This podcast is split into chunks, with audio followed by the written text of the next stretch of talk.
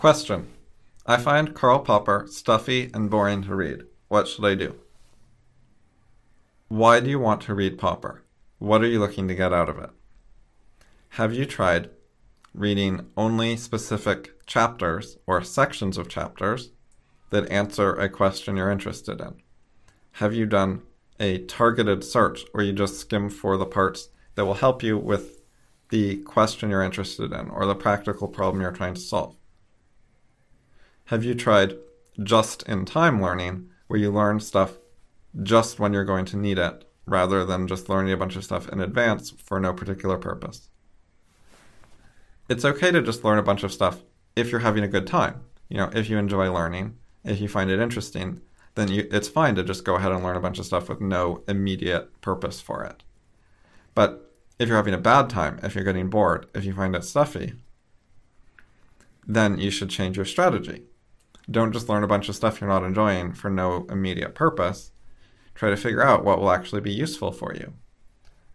What do you actually want to get out of it right now? And if the answer is nothing, then reconsider your life.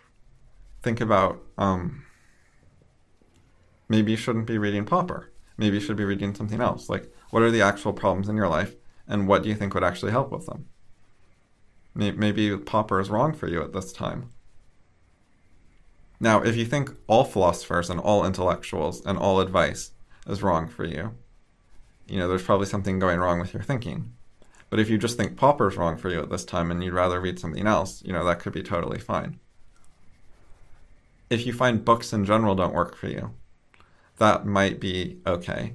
Like, maybe you need more feedback. Maybe you need to be, you know, learning smaller chunks, and a book is like too much to take in, and you haven't really figured out how to read small sections of books. You don't have enough background knowledge and context to fit the small sections into, so you don't understand them when you just read a little section.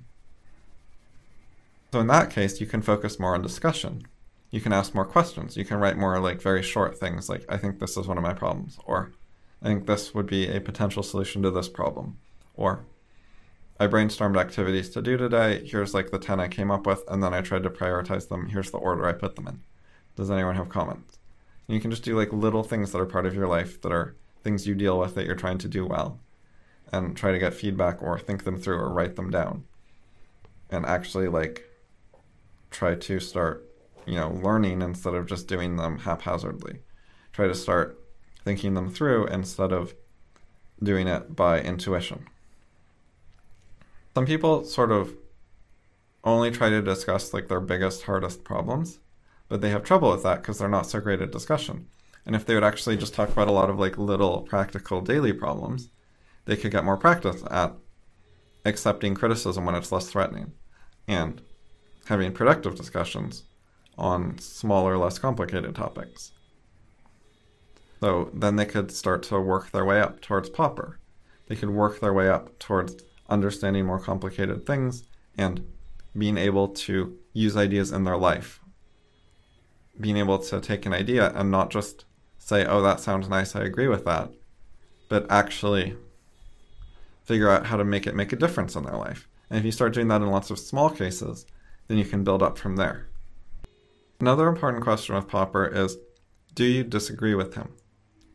Are you like the intellectual type who actually has opinions on these things, and you think Popper's wrong?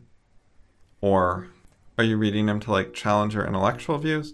Or, you know, there's other types of people who they haven't really thought through topics like induction and scientific method. And so they've just sort of picked up a bunch of stuff from their culture, some of which is wrong. And if you read Popper like arguing the topic with other philosophers, that might not be the best thing for you if you just have a bunch of stuff you picked up somewhere and you don't really know what your opinions on the matter are. Like, if you have a bunch of pro-induction arguments and you've thought about it a lot and you've written essays on it, then you might find what Popper says really helpful and relevant.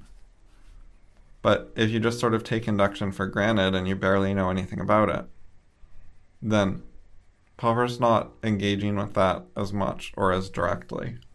Like, you could still learn from it, but it might not really be the kind of thing you're looking for. You're not used to trying to think those things through, and you're just going to be like, oh, this is so picky. This is, you know, a lot of people, when they encounter arguing at a high level, they think this is so picky, nothing could stand up to this kind of scrutiny.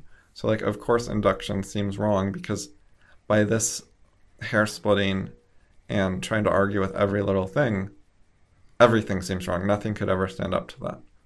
So if you're that kind of person where you're just not used to really high quality knowledge and you have lower standards, then you might not see as much value in Popper.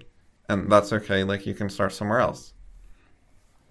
The important thing is that you have some way in your life, some ongoing significant project in your life where you're trying to learn things and make progress.